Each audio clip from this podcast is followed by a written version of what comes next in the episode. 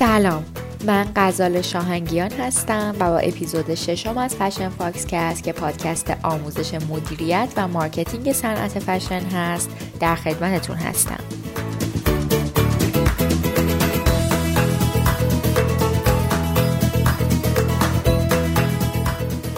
کم کم میخوایم شروع کنیم راجع به استراتژی‌های مارکتینگ صحبت کنیم و توی این اپیزود میخوایم بحث رو با مارکتینگ میکس شروع کنیم. اما اصلا استراتژی مارکتینگ یعنی چی؟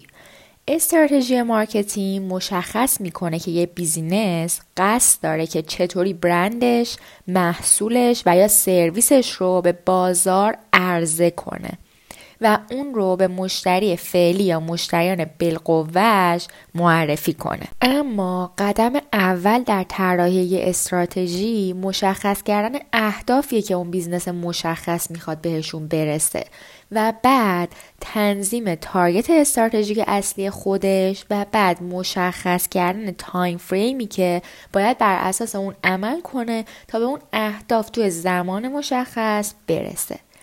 البته این استراتژی‌ها بسته به سایز بیزنس و اهداف اون میتونن مختلف باشن.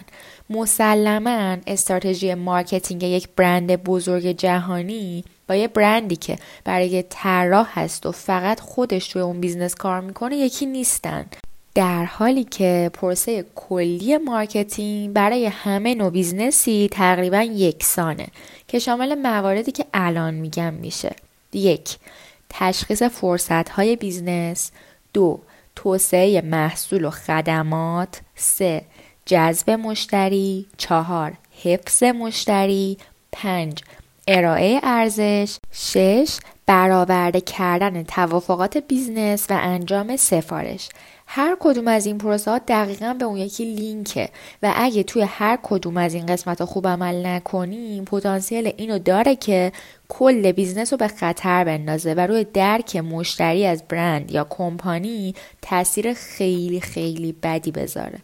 پس برای این که یه بیزنس موفق داشته باشیم باید همه این پروسه ها رو خیلی خوب انجام بدیم و اینجا دقیقاً جاییه که پای مارکتینگ میکس به بازی باز میشه و برای داشتن یه رویکرد یک پارچه به بیزنس و مارکتینگ واقعاً مهم و کاربردیه و مخلوط چند تا شاخصه هست که باعث میشه بیزنس رو به جایگاه خاص و منحصر به فردی توی بازار خودش برسونه.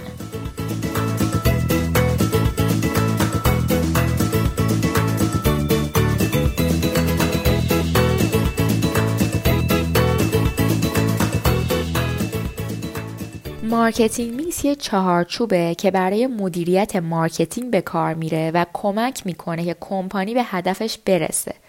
اولین بار توی امریکا پایه های مارکتینگ میکس توی سال هزار و نهصد و چهل تا هزار و نهصد و پنجاه ریخته شد و چون مدیران بازاریابی رو به عنوان کسایی میشناختن که جزئیات رو با هم میکس میکنن این اسم رو بهش دادن. و اول اومدن دوازده متغیر مارکتینگ رو نام بردن و توی این میکس قرار دادن.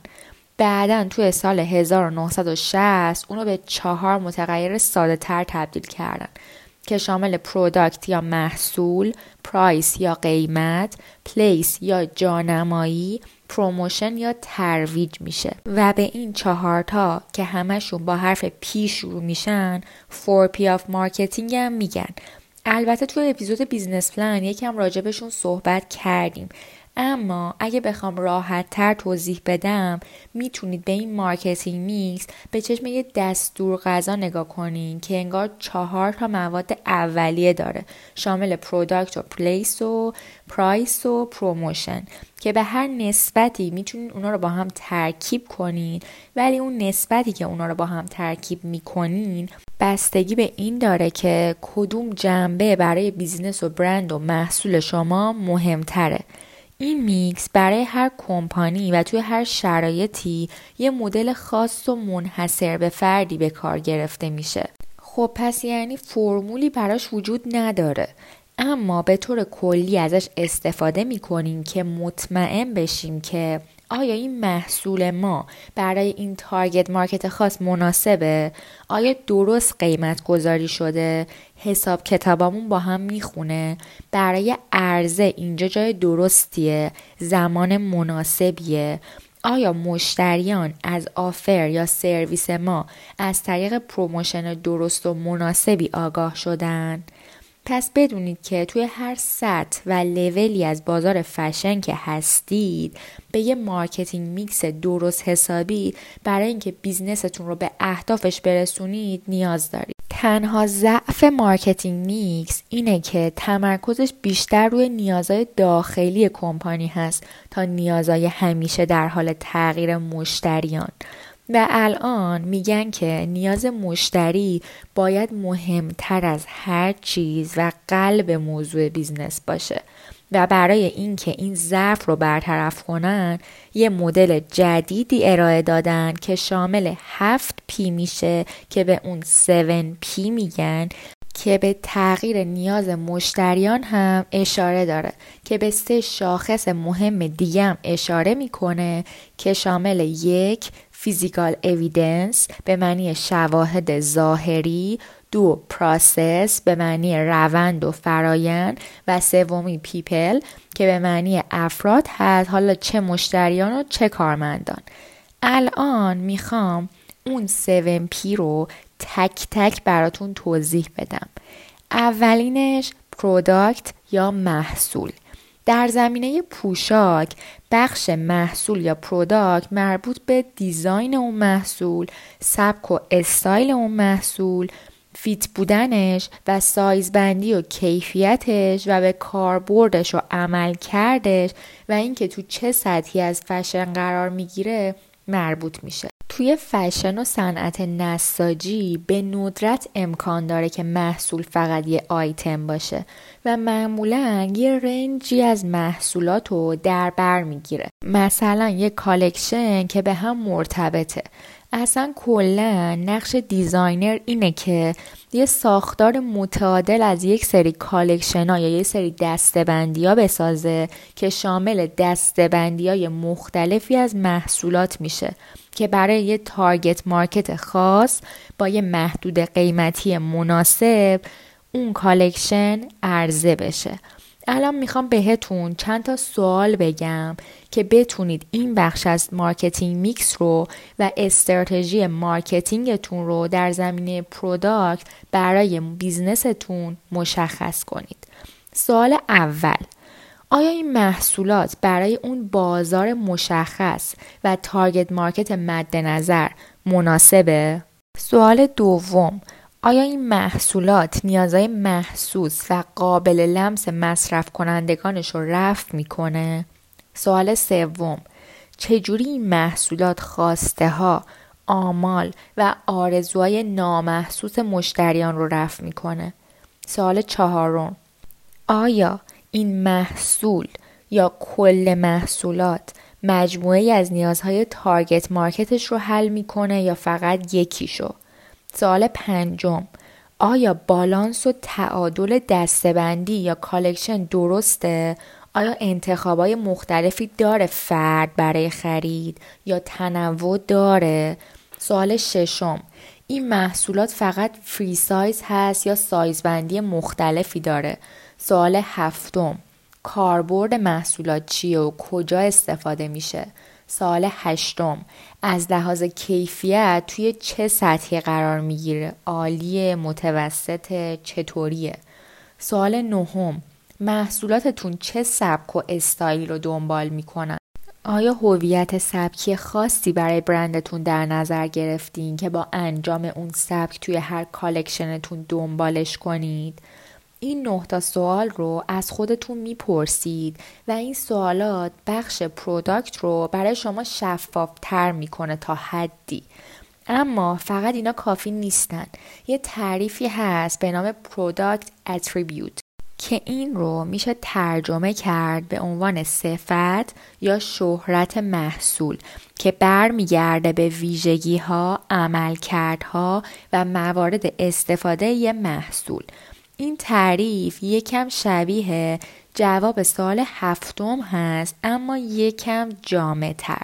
حالا محصول ما بر اساس پروداکت اتریبیوتش حاوی پروداکت بنفیت هست، یعنی یک سری فواید داره، یعنی اینکه اون ویژگی ها و صفت محصول ما چطوری قراره برای مشتری سودمند باشه.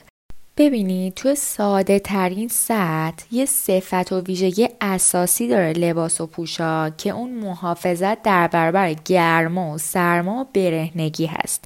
توی سطح بعدی صفات محسوس قرار میگیرن، مثل طراحی، تولید، ویژگی و عملکرد لباس، که خب اینا ویژگی ذاتی یه محصولن و با همون ماهیت فیزیکیش به مشتری تحویل داده میشن. مثلا یه بارونی که از پارچه ضد آب باشه، اینکه پوشنده اون بارونی رو از خیس شدن مسون میکنه ویژگی ذاتی اون محصول هست. اما محصولات میتونن صفات نامحسوس هم داشته باشن و این ویژگی ها یکم ابسترکت تر و انتزاعی ترن و ایدئال گرایانه ترن و به درک مشتری و آرزوهای مشتریان مربوط میشن.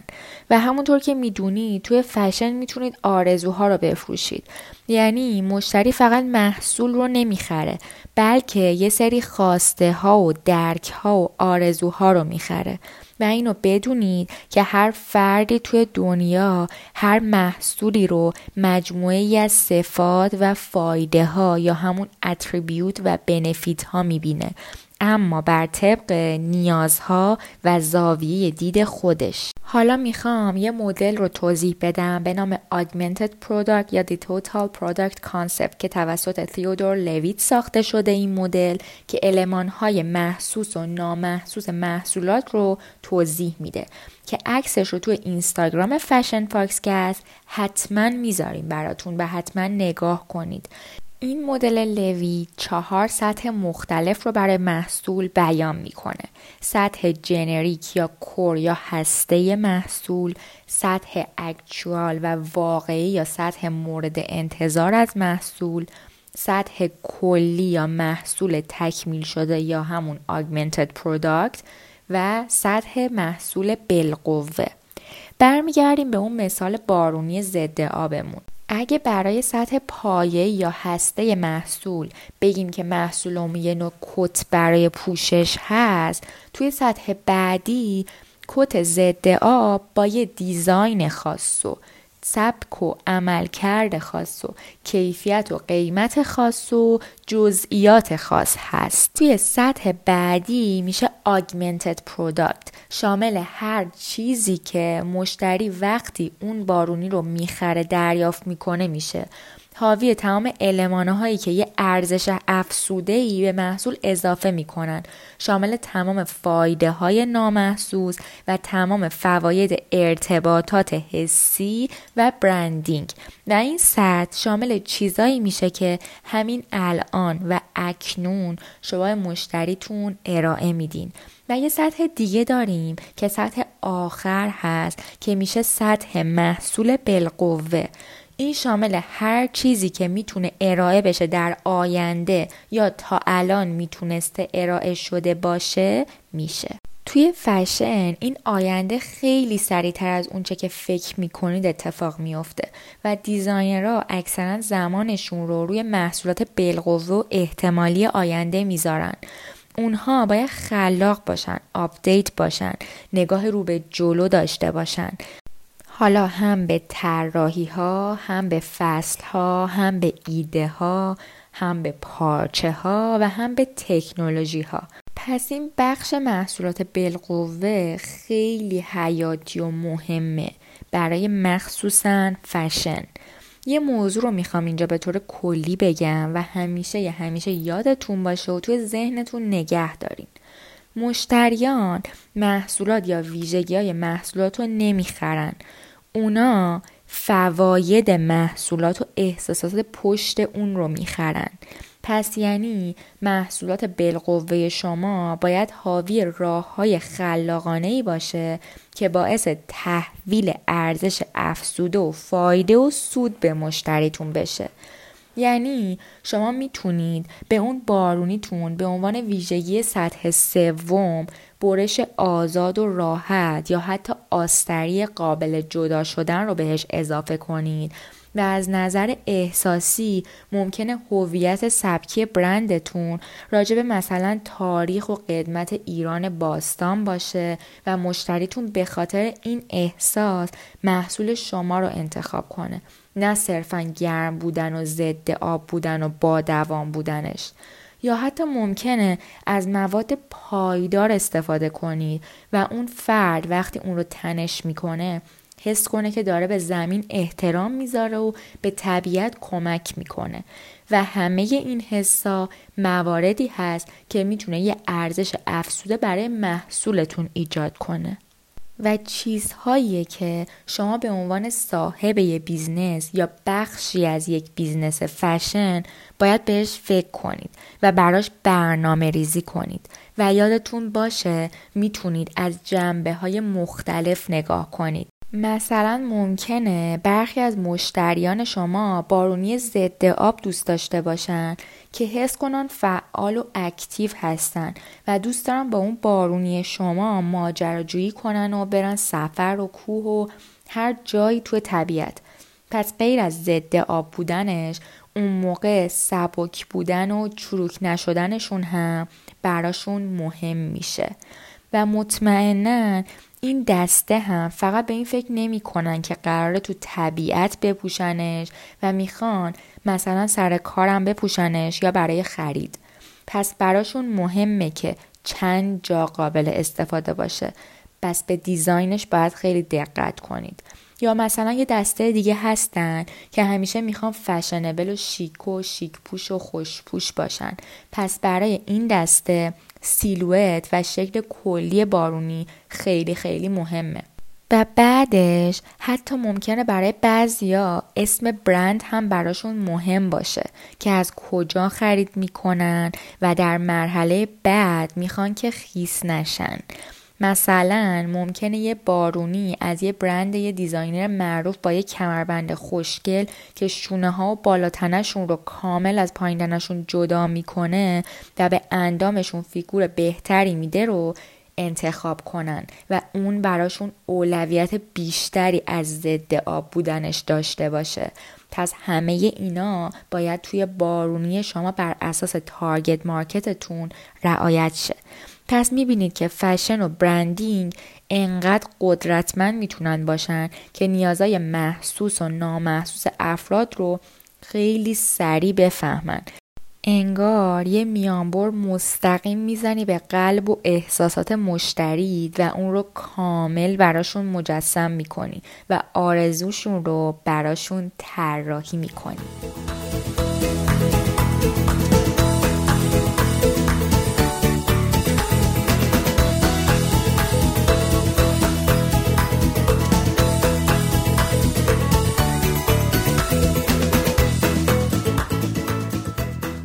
دومین قسمت از مارکتینگ میکس، پرایس یا قیمت. توی این قسمت پرایس به معنی دقیق کلمه قیمت نیست، بیشتر به معنی قیمت گذاریه، شامل هزینه‌های تولید، قیمت‌های خورده فروشی و عمده فروشی، قیمت‌های تخفیف خورده و همینطور سود. وقتی میایم از دید مارکتینگ و با هدف مارکتینگ به قضیه قیمت گذاری نگاه می‌کنیم، می‌تونیم اون رو از دو جنبه بهش نگاه کنیم. اولی از دید هزینه ها، یعنی اینکه هر آیتم دقیقاً چقدر هزینه برای ساخت داشته و تا زمان فروش هزینه‌اش برای فروشنده چقدر بوده. این روش تمام هزینه‌های محسوس رو در نظر میگیره، پس قیمت قابل محاسبه است. نقطه نظر دوم راجع به قیمت فروش هست و از دید مشتری نهایی میاد به قضیه نگاه میکنه. میاد میگه چه قیمتی میتونه به عنوان قیمت فروش واقعی و درست باشه و یه سری فاکتورها مثل توان مالی تارگت مارکت و قیمتی که از اون کالا یا اون خدمت درک میشه، یا همون به زبون ساده این که چند میارزه و بهش میاد چند باشه رو مد نظر قرار میده. اون قیمت درک شده یا همون چند میارزه نشانگر ارزش محصوله و این ممکنه دقیقاً مرتبط با هزینه‌های محصول نباشه یا حتی مثلا اون قیمتی که فروشنده اون رو به صورت عمده خریده. این قیمت به درک مشتری از اون محصول برمیگرده، درک ارزش اون محصول. مثلا ممکنه مواد لازم برای تولید یه تابلوی نقاشی رنگ روغن دو میلیون تومان باشه، اما صاحب اون اثر میتونه با مد نظر قرار دادن درک مشتریان اون اثر دویست میلیون تومان رو روی اون تابلو قرار بده به عنوان قیمت. یا یه نقاش دیگه کار مشابه رو پنج میلیون به سختی بفروشه. توی فشن هم دقیقاً همینطوره. قیمت گذاری فقط راجع به هزینه های اون محصول میتونه نباشه. خیلی وقتا طراح یا یه برند شناخته شده میتونه قیمتی رو روی محصولش بذاره که چندین برابر هزینه های اون محصول باشه. و دوباره باید به یه چیز مهم اشاره کنم که توی قیمت گذاری هم جزء بایدای این کاره. اونم قسمت تحقیقه. هم به شما کمک میکنه که از منظر مشتری نهایی به قضیه نگاه کنین و هم از نظر رقابت بازار. البته که قیمت‌ها دائما توی بازار در حال تغییرن، اما تحقیق به شما کمک میکنه که توی یه سری زمینه ها اطلاعات و یه دید کلی به دست بیارین. مثلا اینکه قیمت درک شده توسط مشتری از محصول شما چقدره، یعنی مشتری چقدر حاضره برای اون محصول خاص پول پرداخت کنه. مشتریای شما به چه چیزی میگن با ارزش یا حاوی ارزش خوب و مناسب؟ مشتریا برای چه محصولاتی حاضرن پول بیشتری پرداخت کنن؟ و اینکه رقبا برای محصول مشابه محصول شما چه مبلغی دریافت میکنن؟ دقت کنین که ما علاوه بر این که برای یک کالکشن باید به قیمت تک تک محصولا فکر کنیم، باید یه تعادل قیمتی رو توی کل کالکشن رعایت کنیم و اینجا بحثی به میان میاد به نام معماری قیمت یا پرایس آرکیتکچر. حالا یعنی چی؟ یعنی یک کمپانی باید یه ساختاری رو برای قیمتاش بسازه که هم شامل محصولات ارزان قیمت تر بشه و هم متوسط و هم گران. و اینکه باید بر اساس اینکه برندتون توی چه سطحی از بیزنس مدل فشن قرار میگیره یه باند یا یه محدوده قیمتی برای محصولاتتون در نظر بگیرین. مثلا یه برند یه طراح خوب محصولات ارزون قیمتش میتونه بین هفتاد تا دویست و نود و نه هزار تومان باشه. اینا مثال، البته محصولات با قیمت متوسطش بین سیصد تا هفتصد و نود و نه هزار تومان و محصولات گران قیمتش بین هشتصد هزار تومان تا دو میلیون تومان باشه. اینایی که میگم دوباره تاکید میکنم صرفاً مثاله و شما باید بر اساس استراتژی برند خودتون و سطح اون تو بازار فشن این اعداد رو برای خودتون در بیارین. این بحث معماری قیمت هم یه هرم داره که اون رو هم براتون تو پیج اینستاگرام فشن فاکس کست قرار میدیم و توضیحاتش رو هم توی کپشن براتون ذکر میکنیم.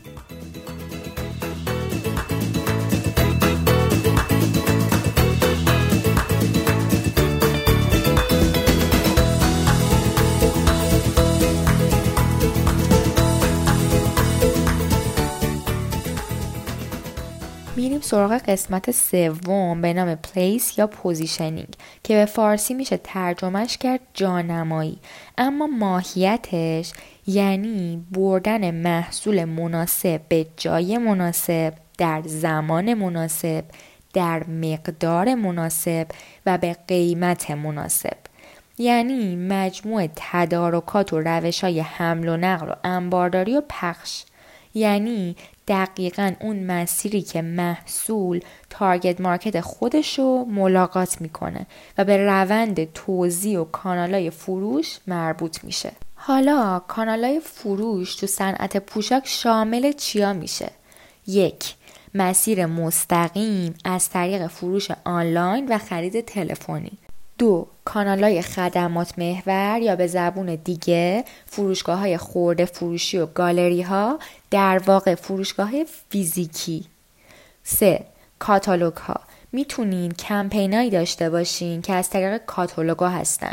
مثلا اینا رو میتونین توی یه فروشگاه دیگه که تارگت مارکت شما اونجا حضور دارن به دست افراد برسونید.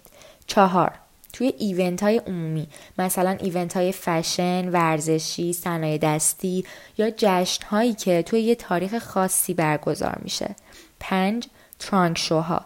دقیقاً نمیدونم تا حالا چنین چیزی توی ایران برگزار شده یا نه، اما ترانک شوها یه نمایش، یه تور هستن که دیزاینرها و کمپانی‌ها تو شرکت میکنن و کالکشناشونو به خریداران و مهمانای دعوت شده و مشتریانشون نشون میدن.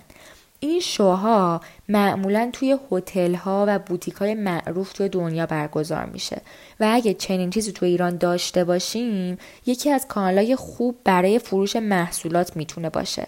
حتی این شوها میتونه به صورت آنلاین برگزار شه، ولی کلاً تو چنین شوهایی چون قبل از عرضه اصلی محصولات توی فصل مورد نظرش هست، یعنی یه مدل پریویو کالکشن هست، معمولاً مهمونا انتخاب میشن و حضور برای همه امکان پذیر نیست و توی این ایونت ها مشتریان میتونن یا محصولات رو همونجا بخرن یا سفارش بدن و این شوها برای طراحا خیلی خوبه چون بهشون کمک میکنه که به مخاطبایی که از طریق کانال‌های دیگه نتونستن تا الان جذب کنن یا نمیتونن جذب کنن دسترسی پیدا کنن. حالا اگه خارج از ایران باشین، مثلا مشتریای غیر از اون مشتریایی که توی کتواکاتون شرکت میکنن، تازه یه مزیت دیگه هم داره.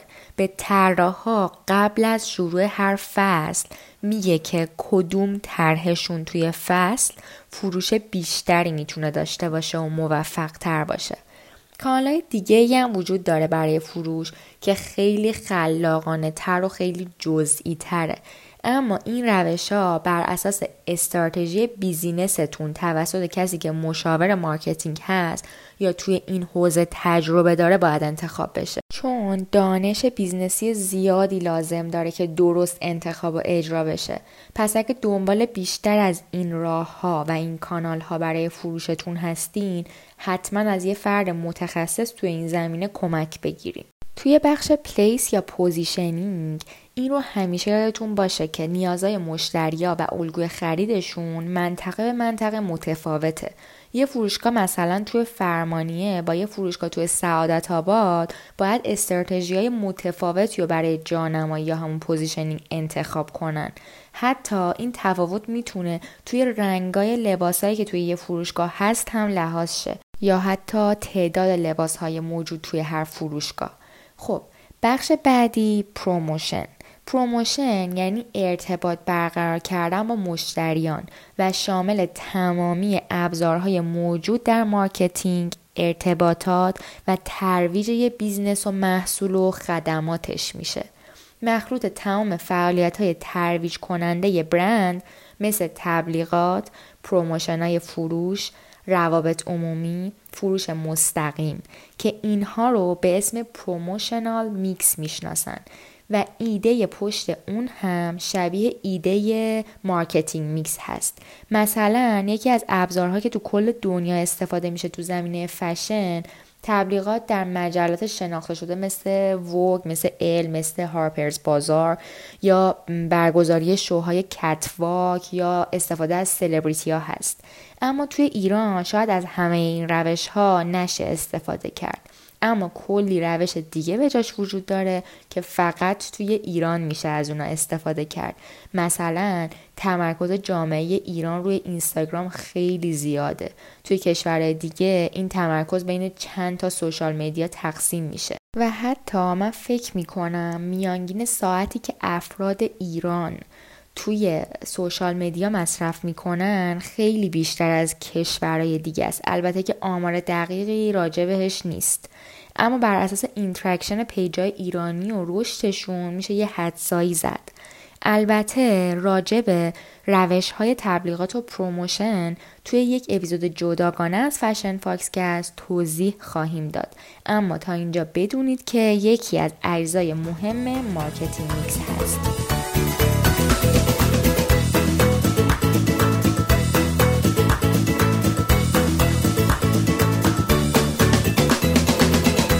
قسمت بعدی فیزیکال اویدنس، تقاضای مشتریان هر روز برای دریافت ارزش بیشتر، تجربه بهتر و سرویس اضافه بیشتر و بیشتر میشه و فیزیکال اویدنس شامل پکیجینگ، بروشور، بیزنس کارت، بگ حامل محصول، یونیفرم کارمندان، دکور فروشگاه، محیط، امکانات، تجهیزات، ویترین فروشگاه، طراحی و مطالب و میزان استفاده از مدیای دیجیتال و پلتفرم های ای کامرس میشه.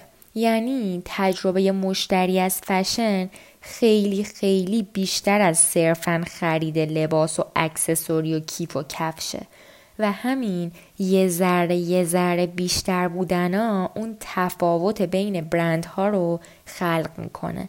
اون کیفیت لیبل پشت لباس یا حتی اون بگ حامل که قابل نگهداری برای حمل چیزای دیگه باشه یا اینقدر زیبا باشه که فرد دوست داشته باشه نگهش داره یا ویترین و دکور شیک و خیره کننده که خرید رو براشون هیجان انگیز کنه. همه این جزئیات خیلی مهمن و همه اینا ارزش میآفرینن برای برندتون و باعث میشن که بتونید توی قلب و مغز مشتریاتون نفوذ کنید و براشون حس ایجاد کنید. بخش بعدی پروسس که راجع به تجربه مشتری از برند یا خدمات از اولین نقطه برخوردش با برند صحبت میکنه. مثلا تجربه هایی که توی فروشگاه برای خرید داشتن یا تجربه هاشون از لحظه ورود به وبسایت، ثبت سفارش، دادن اطلاعاتشون، پرداخت، تحویل، خدمات پس از فروش و نحوه مرجوع کردن کالا. توی دنیای امروزه مخصوصا برای اون دسته از بیزنس هایی که میخوان مشتری وفادار داشته باشن که مشتری برای خرید مجدد بهشون برگرده، هر زمانی و توی هر مرحله از بیزنسشون که هستن خوبه که چند وقت یه بار اون مسیری که مشتری طی میکنه از آشنایی تا پس از خرید رو بررسی کنن. البته از دید خود مشتری نه از دید خودشون. این مسیر یا همون سفر مشتری در طول خرید خودش یه اپیزود جداگانه از فشن فاکسکست هست که در آینده قرار راجع بهش صحبت کنیم.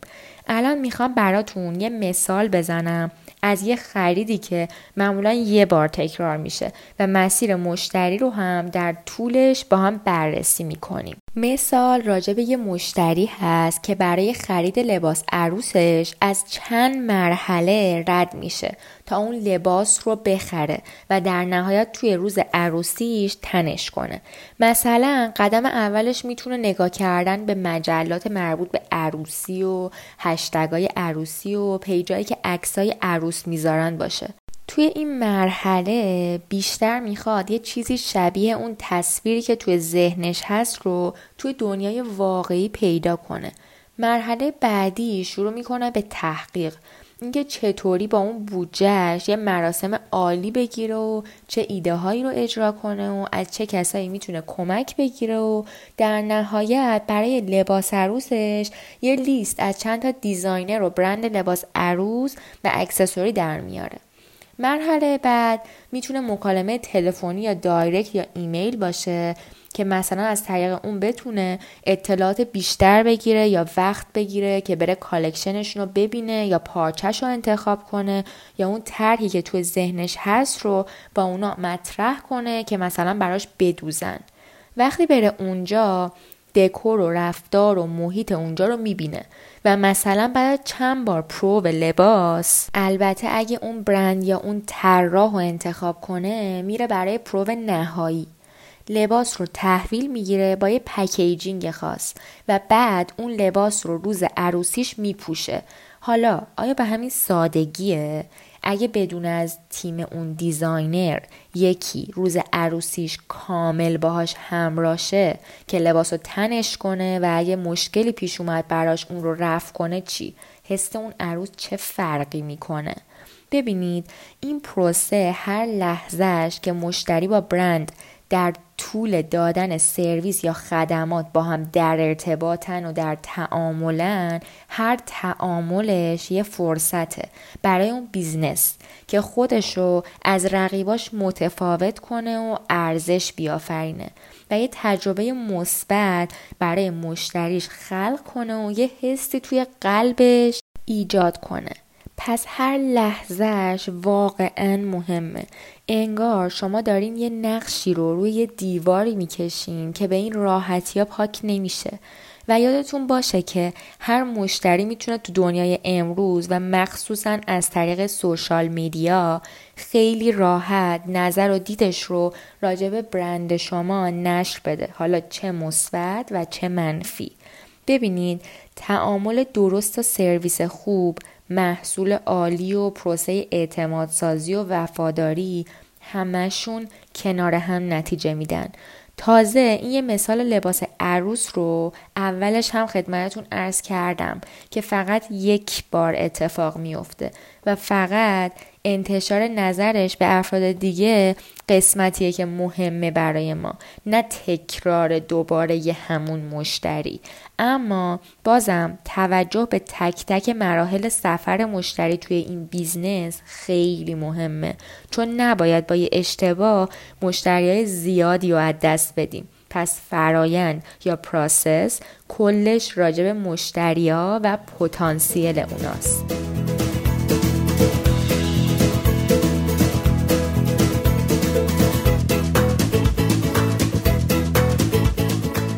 قسمت آخر پیپل به معنی مردم یا افراد، اما توی این قسمت فقط به مصرف کنندگان بر نمیگرده، بلکه به تمامی افرادی که به توسعه و تحویل محصول یا خدمت کمک میکنن و یه ارزش افزوده‌ای دارن و میگن پیپل.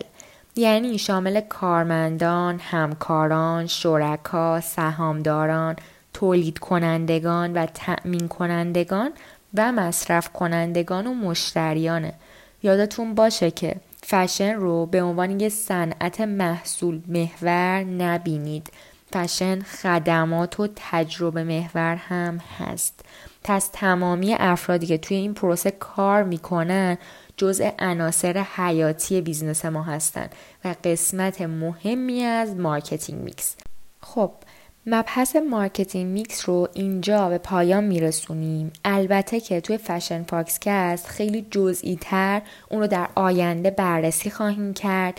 حتما پیج اینستاگرام فشن فاکس کست رو دنبال کنید که مطالب تکمیلی رو اونجا خدمتتون ارائه میدیم. توی اپیزود بعدی فشن فاکس کست میخوایم بریم سراغ استراتژی‌های دیگه مارکتینگ و اونا رو با هم بررسی کنیم. شک نکنید که با گوش دادن به این اپیزودا و یادداشت برداری از نکاتش میتونید بیزنستون رو حسابی از رقباتون متفاوت کنید. با فشن فاکس کست همراه باشین، این اپیزودا رو به دوستان و آشنایانتون معرفی کنید. شاید با همین کار کوچیک بتونید زندگی یه نفر رو یه جای دنیا کامل متحول کنید. منتظر شنیدن نظرات شما عزیزان در کامنت و پیج اینستاگرام فشن فاکس کست هستیم و بدرود.